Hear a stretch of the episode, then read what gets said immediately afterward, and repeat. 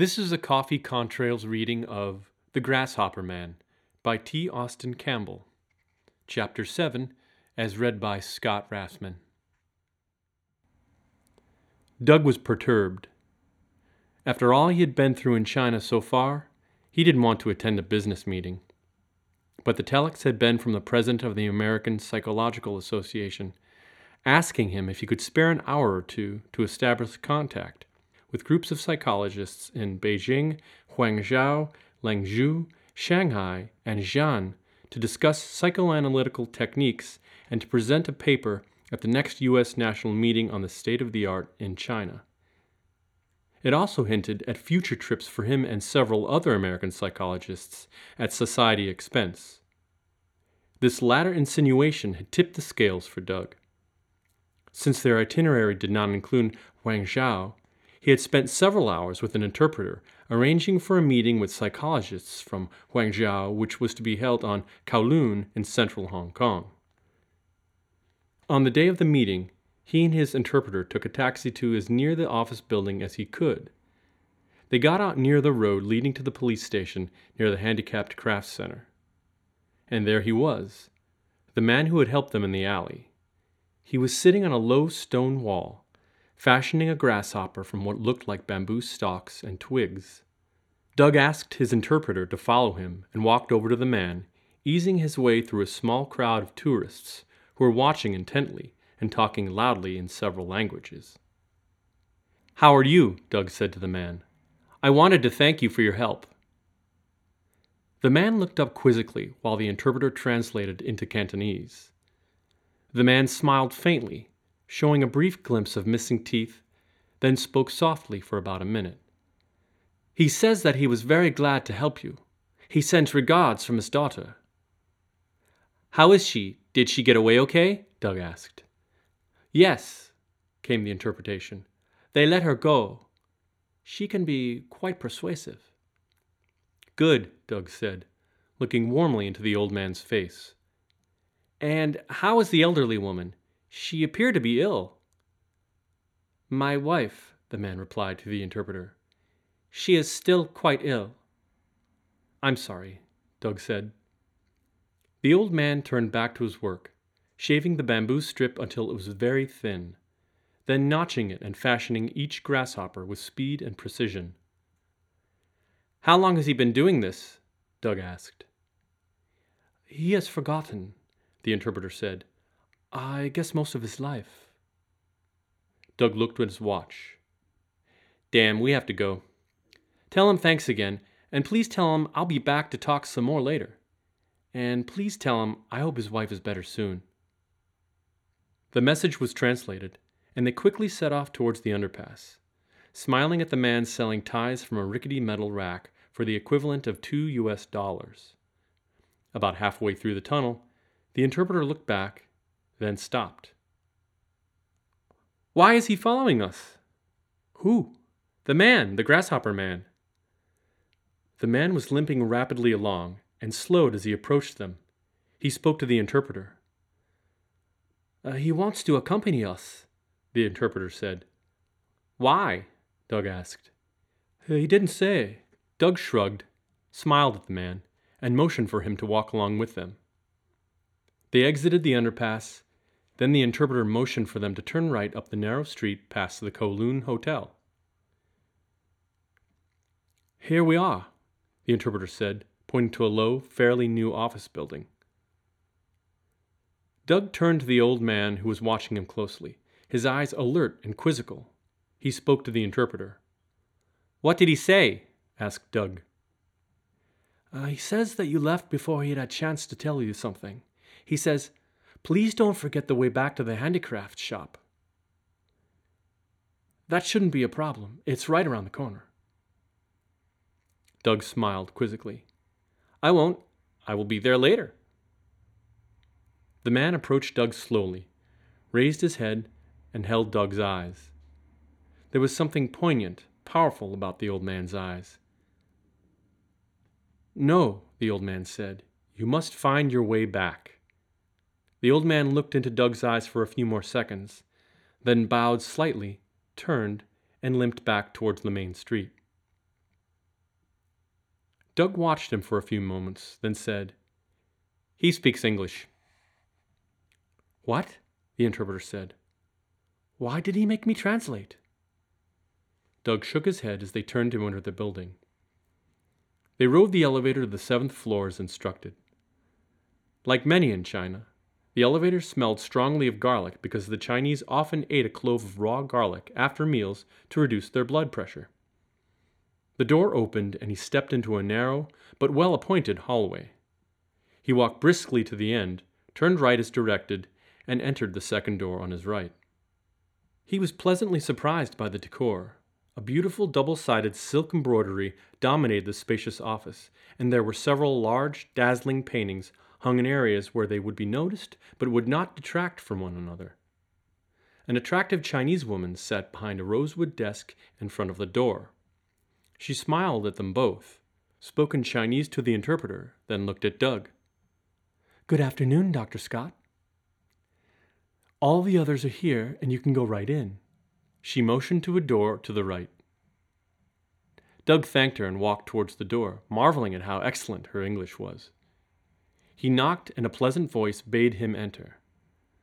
The room was rather dimly lit, but absolutely elegant. Doug smiled inwardly and thought, This is nice. I think I'll decorate my office this way. He laughed to himself at the very possibility. Good afternoon, he said. I'm Douglas Scott. A dark rosewood table dominated the room, and several middle aged Chinese men, impeccably suited, sat around it. The ceiling was done in gold leaf, and the walls were covered with huge silk embroideries, each worth tens of thousands of dollars by Doug's estimate. An older man at the end of the table stood, again spoke to the interpreter in Chinese, then said, Good afternoon, Dr. Scott. How nice of you to take time from your vacation to join us. May I present Dr. Chin Yi Su, Dr. Tez Tong, and Dr. Ruling Song. As he introduced them, they each stood, smiled pleasantly, and shook his hand vigorously. When the introductions were completed, the man nodded, and all sat. The man looked at Doug pleasantly. I am Dr. Zhu Yu. We all speak some English, but I have to admit, in all modesty, that my English is perhaps the best. Thus, I have been elected spokesperson. It is good, anyway, that you brought an interpreter. Your English is excellent, Doug said. The man looked pleased. Thank you very much. My daughter and I, the young lady who greeted you when you arrived, had an excellent teacher. Well, now to business. We are very grateful for the opportunity to discuss psychoanalytical techniques with you I am sure the science has advanced in the United States far beyond the level we are at here. During the great cultural revolution, we did not practice at all, being occupied with other, more important things. Doug was sure of the sarcasm, but Zhao Yu's face remained impassive.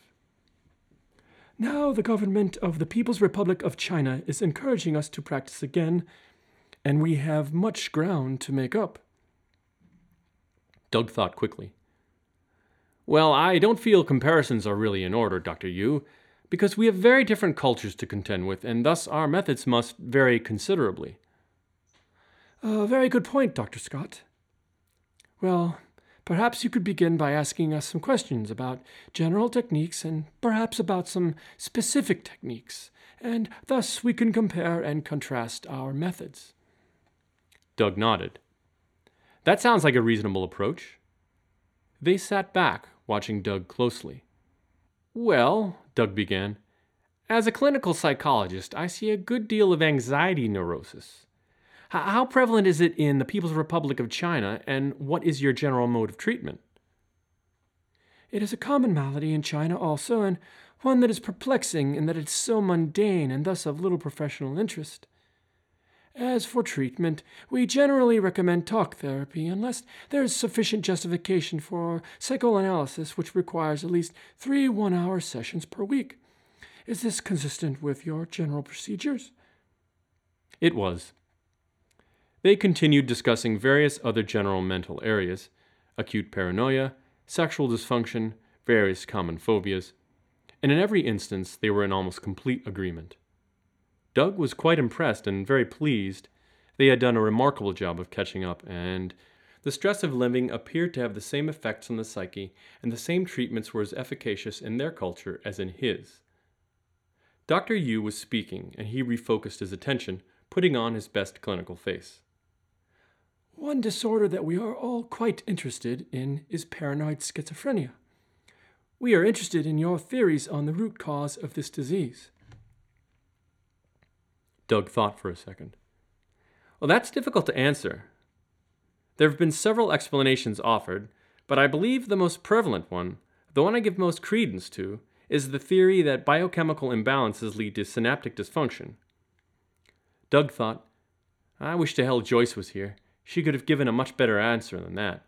It's a shame she wasn't invited. I could have brought her anyway. I really should have. Chris and I owe her a lot. He leaned forward. His mind was wandering. He had to concentrate. Yes, Dr. Scott, we have read extensively on the biochemical theories, but we have a different explanation. We believe that the disease is caused by external forces. He sat back, watching Doug's expression carefully. External forces? You mean childhood trauma, persecution? Those forces are quite important in other disorders such as neurosis, but we feel that traumatic experiences have little bearing on the onslaught of paranoid schizophrenia. No, what I am referring to is outside forces of a different nature. Let's look at the facts. Research has been conducted on this disorder for decades, and yet the disease is still not well understood nor is treatment, either medicinal or psychotherapeutic, very effective. Could it be that researchers are looking in the wrong place for an answer? Doug shrugged his shoulders. You're right that very little progress has been made. Perhaps a new approach is in order, but in which direction do they go? What sort of outside forces could be causing it that have not been investigated? Dr. Yu paused to answer a question from Dr. Song, asked in Chinese, then turned back to Doug. Please keep an open mind on what I am about to tell you, Dr. Scott. He looked briefly around the room, then continued earnestly. What would be your reaction to the concept that these people are living several lives? Now, I don't mean multiple personalities. I mean actually existing in more than one place. The disorientation, the voices, all manifestation of having to contend with sensory inputs from several lives at once. Good Lord, Doug thought. Am I hearing this right? These people seem to be up to date mainstream psychoanalysts, not radical fringe. Well, I'm committed now. I'll just have to do the best I can with this. Maybe it's just the spokesman. Could it be that it's his half baked idea and the rest don't know what he's saying? Perhaps he's a favorite of the government and keeps his position in spite of his, what, unusual viewpoints on some subjects? Maybe it has something to do with the culture. That yin yang chi stuff.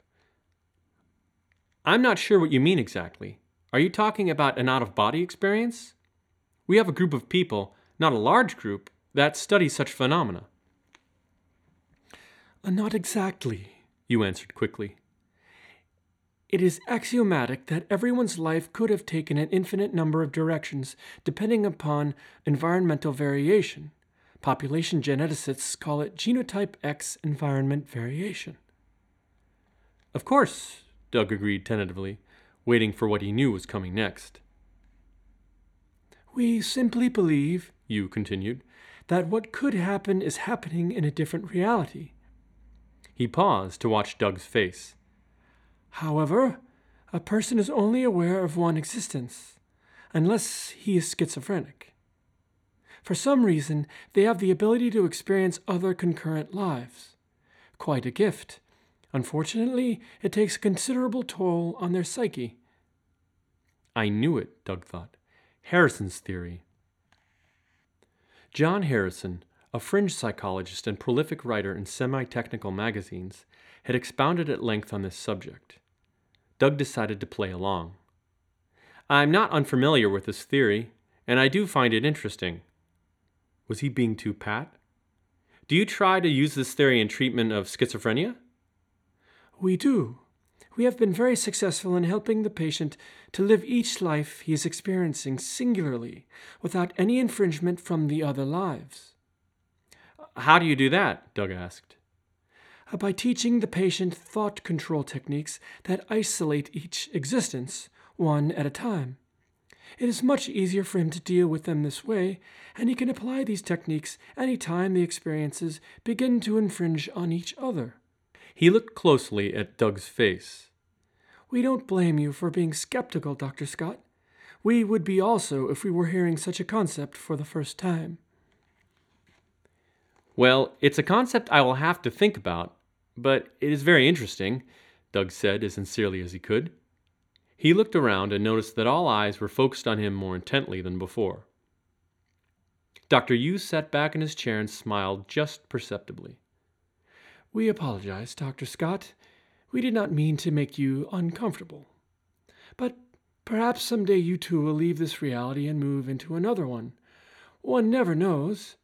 Perhaps now we should go on to another subject. Doug shrugged and was about to answer when he heard a rustling sound to his left. He turned to look. It was Chris and Joyce who had somehow entered the room without his knowing it. They too were watching him very intently, Chris, what are. He turned back to Dr. Yu. Dr. Yu, gentlemen, I would like to present my wife, Dr. Chris Scott, and a colleague of mine, Dr. Joyce Williams. Dr. Yu didn't appear to hear, but continued with his last thought. Uh, we hope you will think about this conversation and the concept that we have discussed. Perhaps it will sound more credible with further study. Doug was about to answer when Chris said, Doug? Doug? She turned to Joyce. Oh, God, why won't he wake up? Doug stood part way up and started to speak, but sat down heavily again. He felt faint suddenly, and his head hurt terribly. I'm very sorry, but I, I feel rather faint. Perhaps. The room was beginning to spin. Oh, God, don't let me pass out, please, he murmured to himself. He put his head down and closed his eyes, hoping to get the blood flowing. It didn't do any good. The room continued to spin. I I- am very sorry, Dr. Yu, he began. Then a wave of sound washed over him and he felt himself falling. He just said something, he heard Chris say excitedly. He felt he had fallen only a few feet. He's coming out of it, Joyce answered. He opened his eyes cautiously, then closed them quickly as a laser beam of sunlight flashed from the window. Lie still, sweetheart, Chris whispered in his ear. He heard her move, and her voice was more distant when she spoke again. Can't we block off that window, Joyce? The sun's in his face. Let's try this blanket, he heard Joyce reply. They were quiet for a few seconds, and soon his face was cooler. We should move him just as soon as we can, Pickup. We should move him as soon as we can, Joyce said. This might have been just the advance guard. He has a concussion, Joyce. He shouldn't be moved. We may have to take the chance. Doug fought to open his eyes again. He rolled onto his side. His head was killing him, and he was still confused from the vivid dream. The room was dim with a thick blanket over the one window, and he had trouble focusing. Finally, the shadowy scene came into focus, but he still wasn't sure he was seeing properly. All of the Red Guard renegades were lying on the floor. Blood trickled from the mouth of one, and the eyes of another were surrounded with purple. He looked around for the Chinese woman. She was sitting with the two men and staring off into space. He raised up on his elbow.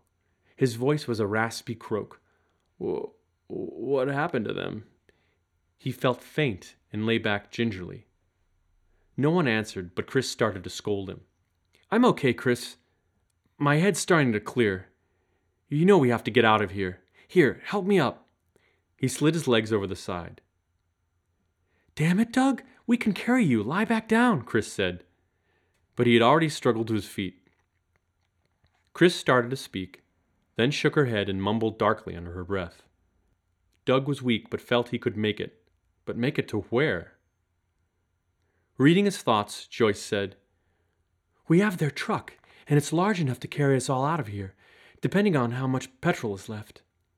I expect there will be more of them, and soon. Can you walk? With a little help, let's go. Chris and Joyce helped Doug to the truck and laid him gently in the back on a pile of blankets and rags. Chris stayed with him while Joyce went back for the three Chinese. She was back in about five minutes. They were following with obvious reluctance, each carrying a bundle. They climbed into the back of the truck with Chris and Doug. I don't think they wanted to leave the dead man, but finally their fear seemed to take over and they agreed to come, Joyce said. And the others? Shouldn't we tie them or something? Doug asked. Joyce didn't answer, but busied herself in helping the three Chinese settle in. Joyce. We don't have to tie them, Doug. I couldn't take the chance. There were too many of them and they had guns. I had to kill them. You shot them all that quickly? How did you get a gun? I didn't have to shoot them, Doug. Now we have to go. She slid over the back of the truck and was gone. He remembered it now, just before he passed out again. The vision of Joyce, her hands and feet a blur. Guns flying, heads snapping back, bodies crashing to the floor. Are you feeling better? Chris asked. Yeah, I'll be okay, he said distantly. He winced as the truck started with a jerk, then began to bounce violently over the desert. Chris cradled his head in her lap. In about ten minutes, they wrenched to a rather noisy halt. Doug tried to get up, but felt very lightheaded and fell back into Chris's lap. Lie still, sweetheart. I believe Joyce can handle things. Doug managed a weak smile. Can she ever? Joyce jumped out of the truck and walked a few feet into the woods. It's okay, she called. It's Joyce. We have to get out of here. Kuo's head peeked from behind a tree. What has happened? She asked. We saw the Red Guard enter and heard the gunfire. We were about to retreat back into the woods. Where are the others? Joyce asked. To answer her question, Carol, Nancy, and Margie's heads raised a not pick up.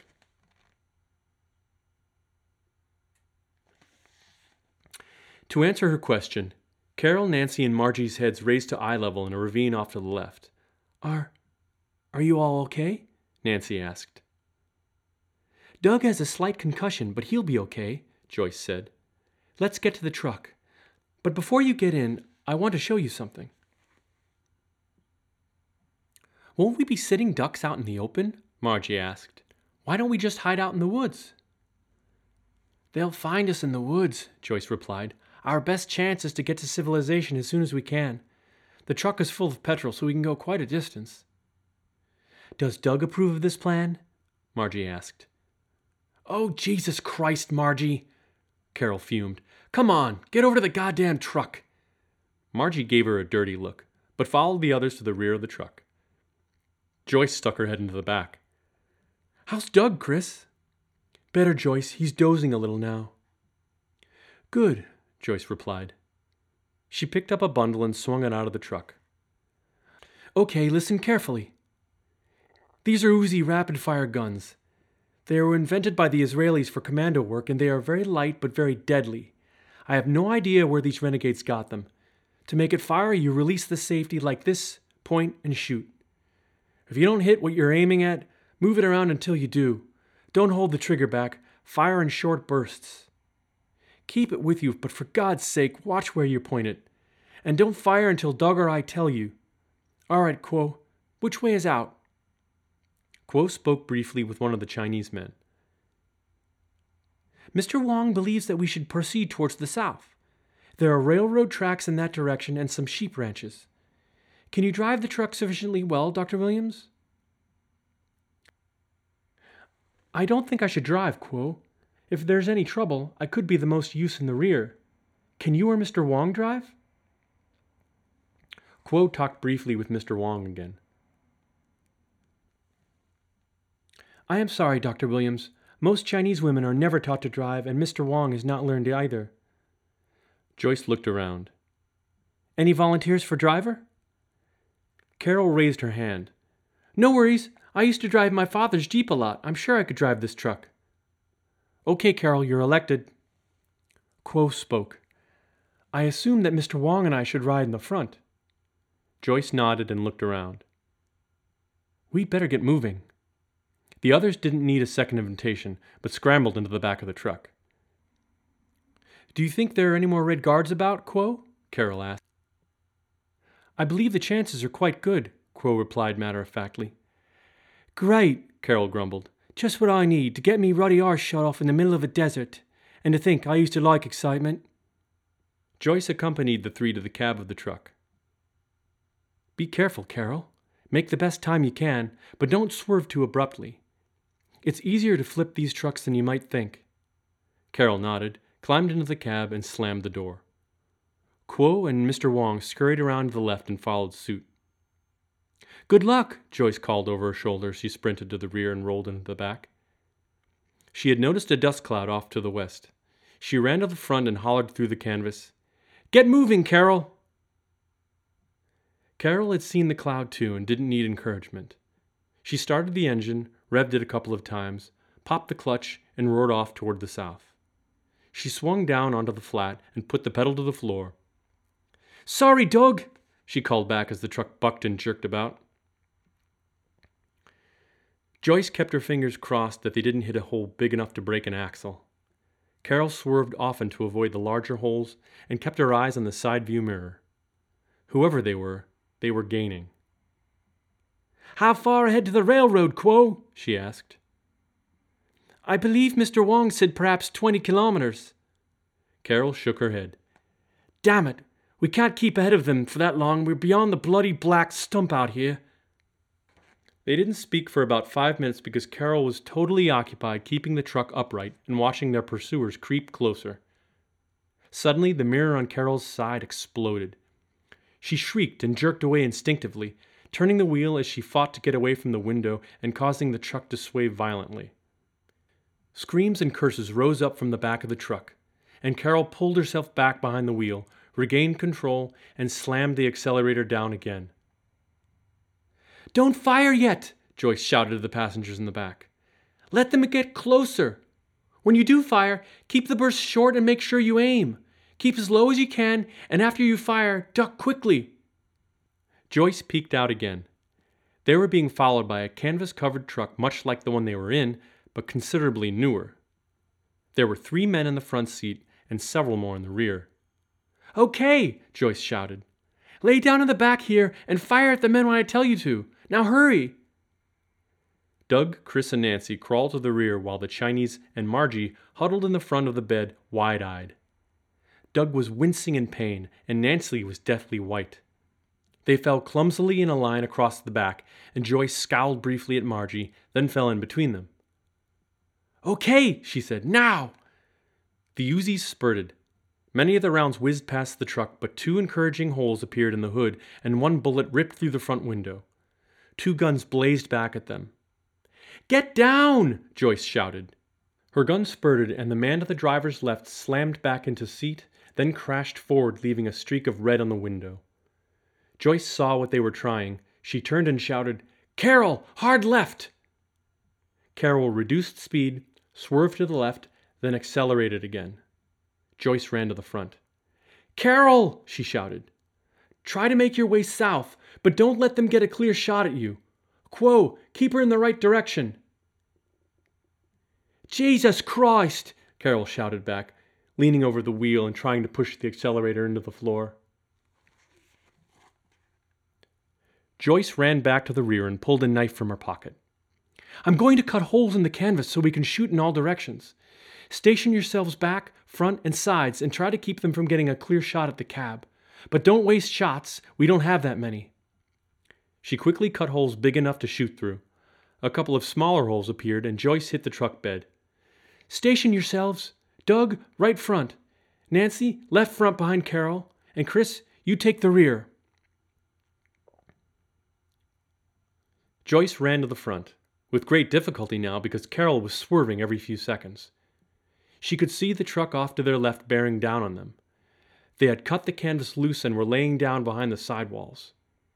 Every few seconds, a head raised up and a gun spurted. There appeared to be at least four in the back. Carol had downshifted and was turning hard to the right.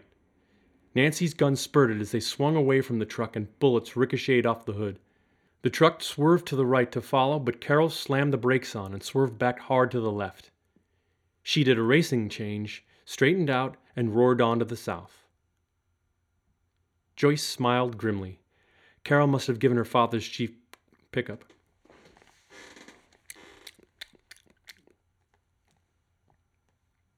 Joyce smiled grimly. Carol must have given her father's Jeep quite a workout. Suddenly, the tracks loomed up before them. Carol called from the cab, Joyce, look, a train off to our right. Joyce ran to the right and peered through the hole Chris was stationed at. The train was about one kilometer in front, plodding along at slow speed and belching clouds of smoke and steam. Joyce got back up, ran to the front, and cupped her hands in front of her mouth. Carol, make for the train. Try to get alongside. Carol geared down without reducing speed and swung hard right, cutting behind the other truck in the process. The other truck swerved to follow, guns blazing. Bullets whizzed through the truck and everyone in the bed flattened out. Joyce crawled quickly on her belly to the front, cut a hole as low as she could, and peeked through. Carol was bearing down on the train and swerving as often as she could. They just might make it. Joyce could hear the bullets ricocheting under them and knew they were after the tires. So far, Carol had managed to swerve enough to give them little opportunity to aim, but suddenly they hit a deep hole, and Carol instinctively slammed the brakes on. That was all the time they needed. It seemed all of the guns fired at once, and the truck listed to the left suddenly as both tires blew on that side. Carol slammed the lever into high, floored it, and they began to accelerate but the loud slapping told Joyce that they were not going to make it. The air was suddenly replete with bullets, and they could hear the roar of the other truck very close behind. Get alongside of the train, Carol, Joyce shouted, then crawled rapidly to the rear. What are you going to do, Joyce?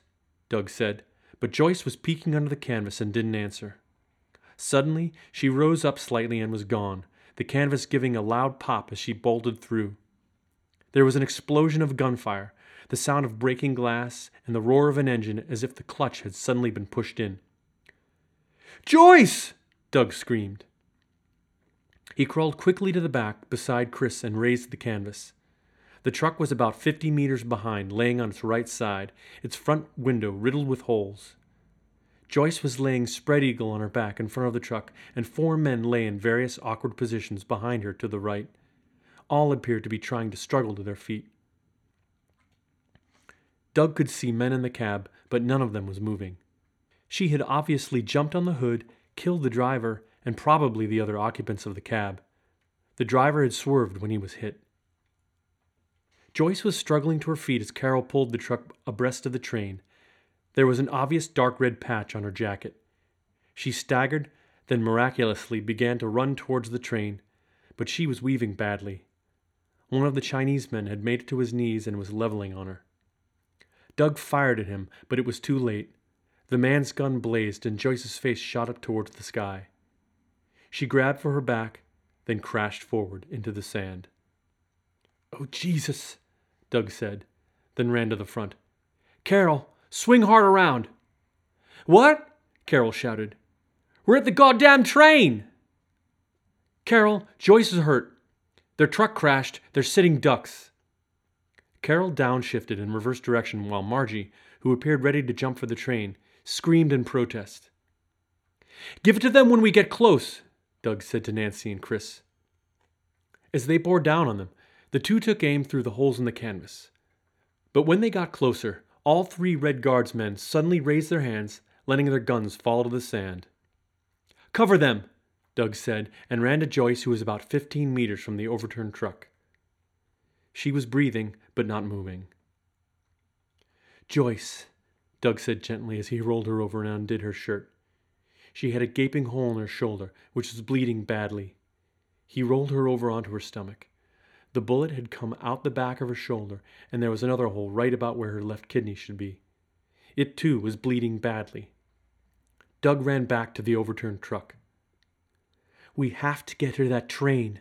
Give me something, rags or anything, to press against wound. She's bleeding badly. Doug looked up. One of the renegades was smiling, smiling. Doug grabbed a gun from the ground and raised it to the man's temple. Smile about this, you bastard, he said between clenched teeth.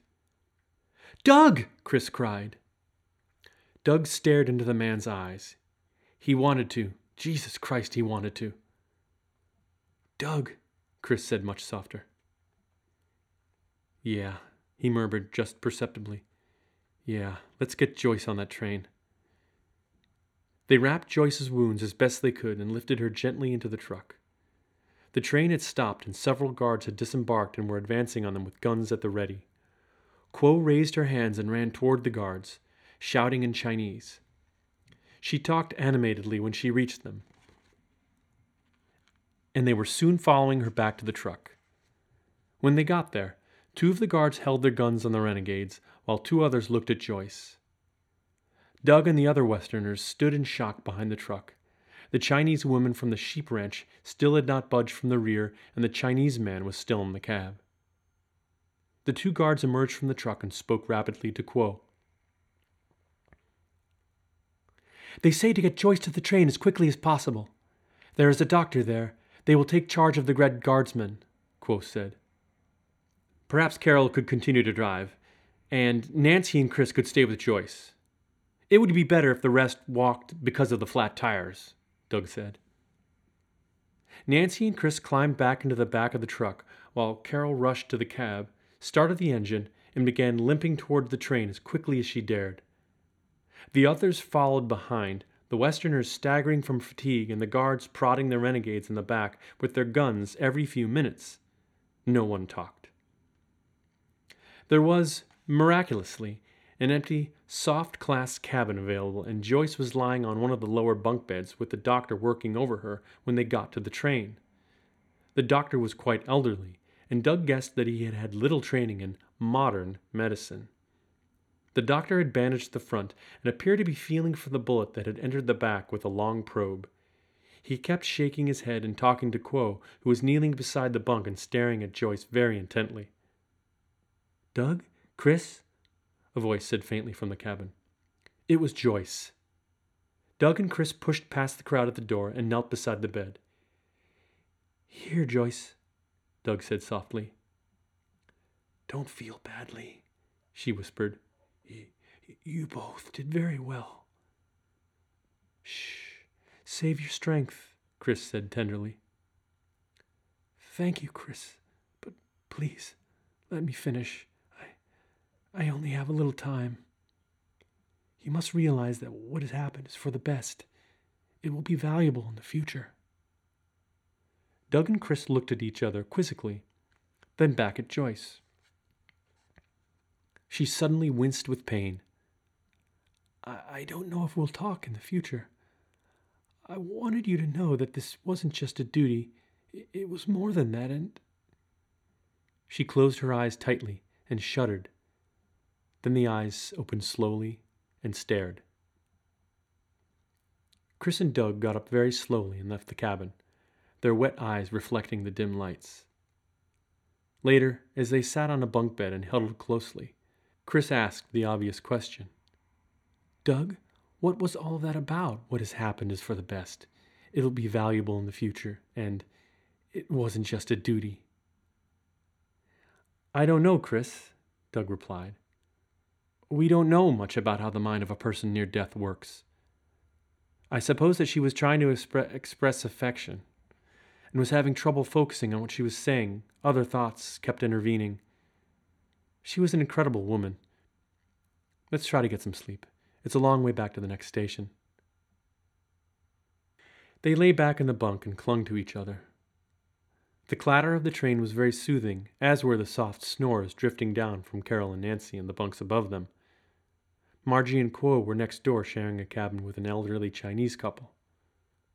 The sheep ranchers were being taken back to their ranch by the army, who had promised to keep a close watch over them in case there were any more renegades in the area.